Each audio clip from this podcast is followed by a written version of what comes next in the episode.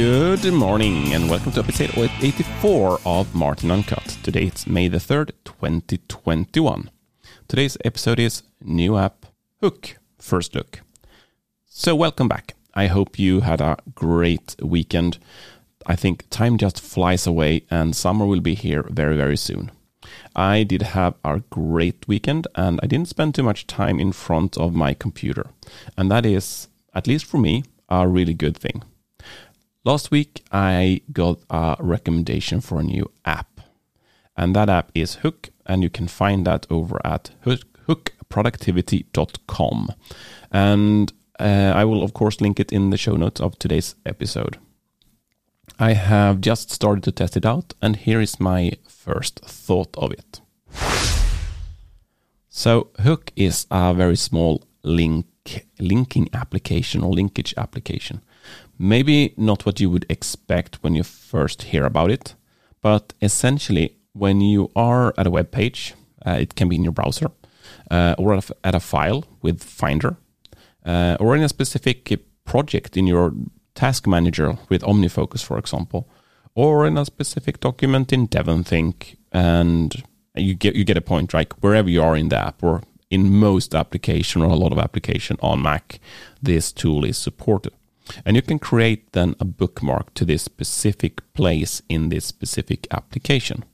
And then you can super easily get back to that application just by using a shortcut and search for that um, bookmark, for example. But what makes this thing even more powerful is that you can link bookmarks together. So essentially, if you create a bookmark, let's say I create a bookmark for an OmniFocus project, then I can go to a file or a folder in Finder and link that file and folder to my OmniFocus project. So, and this is a bidirectional link. So if I'm on my OmniFocus project, it's context sensitive, this thing, and bring up this hook uh, application, it will actually show me all the related files that I had linked to this particular project. And vice versa, if I'm on the file and bring up the hook application, I will see the OmniFocus project and it's a cross um, cross application link. That means that I can link together applications that otherwise doesn't have any relationship. So, like OmniFocus, for example, with DevonThink. So, I think that is super powerful, and you can really quickly navigate between these different places uh, within your workflow, or within your file system, or on your computer, and that's super super powerful. And I think this is something that can improve or speed up our workflow quite significantly. significantly. You can also deep link into PDF files. So if you work a lot with PDF files and do research and, and things like that, you can actually mark a headline or a heading or a part of a PDF and create a link to that specific point in the PDF. So you, you can very, very easy go from an OmniFocus project into page 65 in the 300 page long PDF document just uh, by using this application. The links you create, they can also be pasted into different type of editors. And for example, I can paste them straight into Obsidian and use them as application links. So if I link, if I have like project support materials, for example, in my Obsidian, I can link to the OmniFocus project by using this hook application, but I can also link to a lot of other things.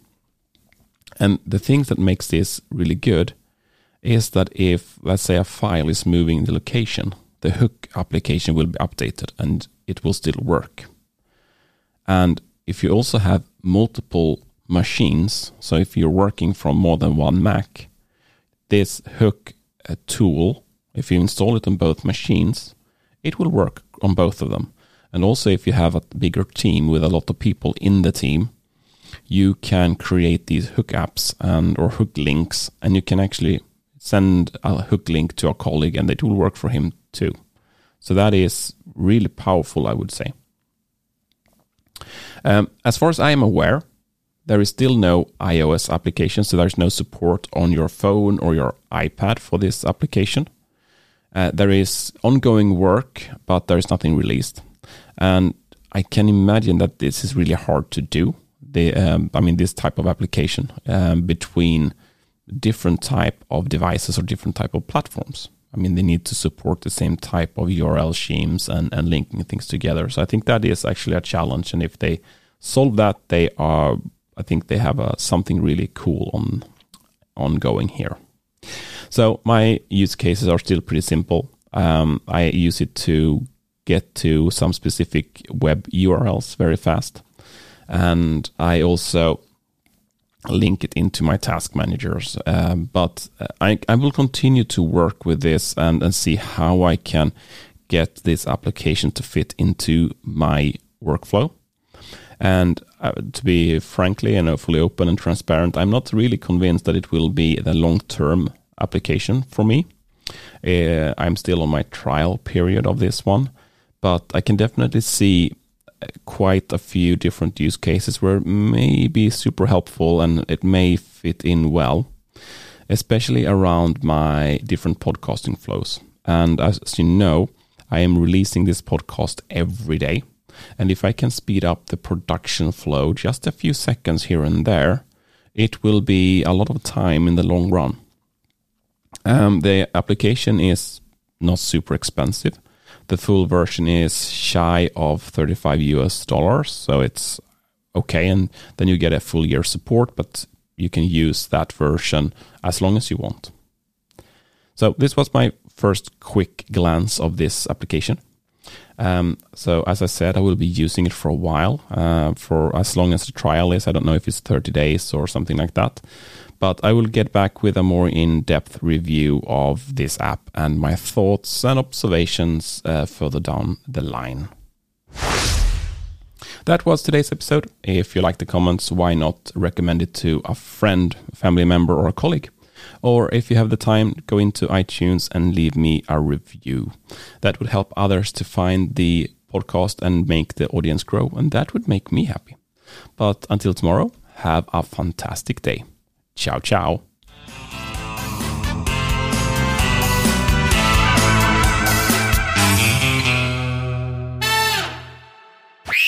Martin Uncut, your daily technology dose.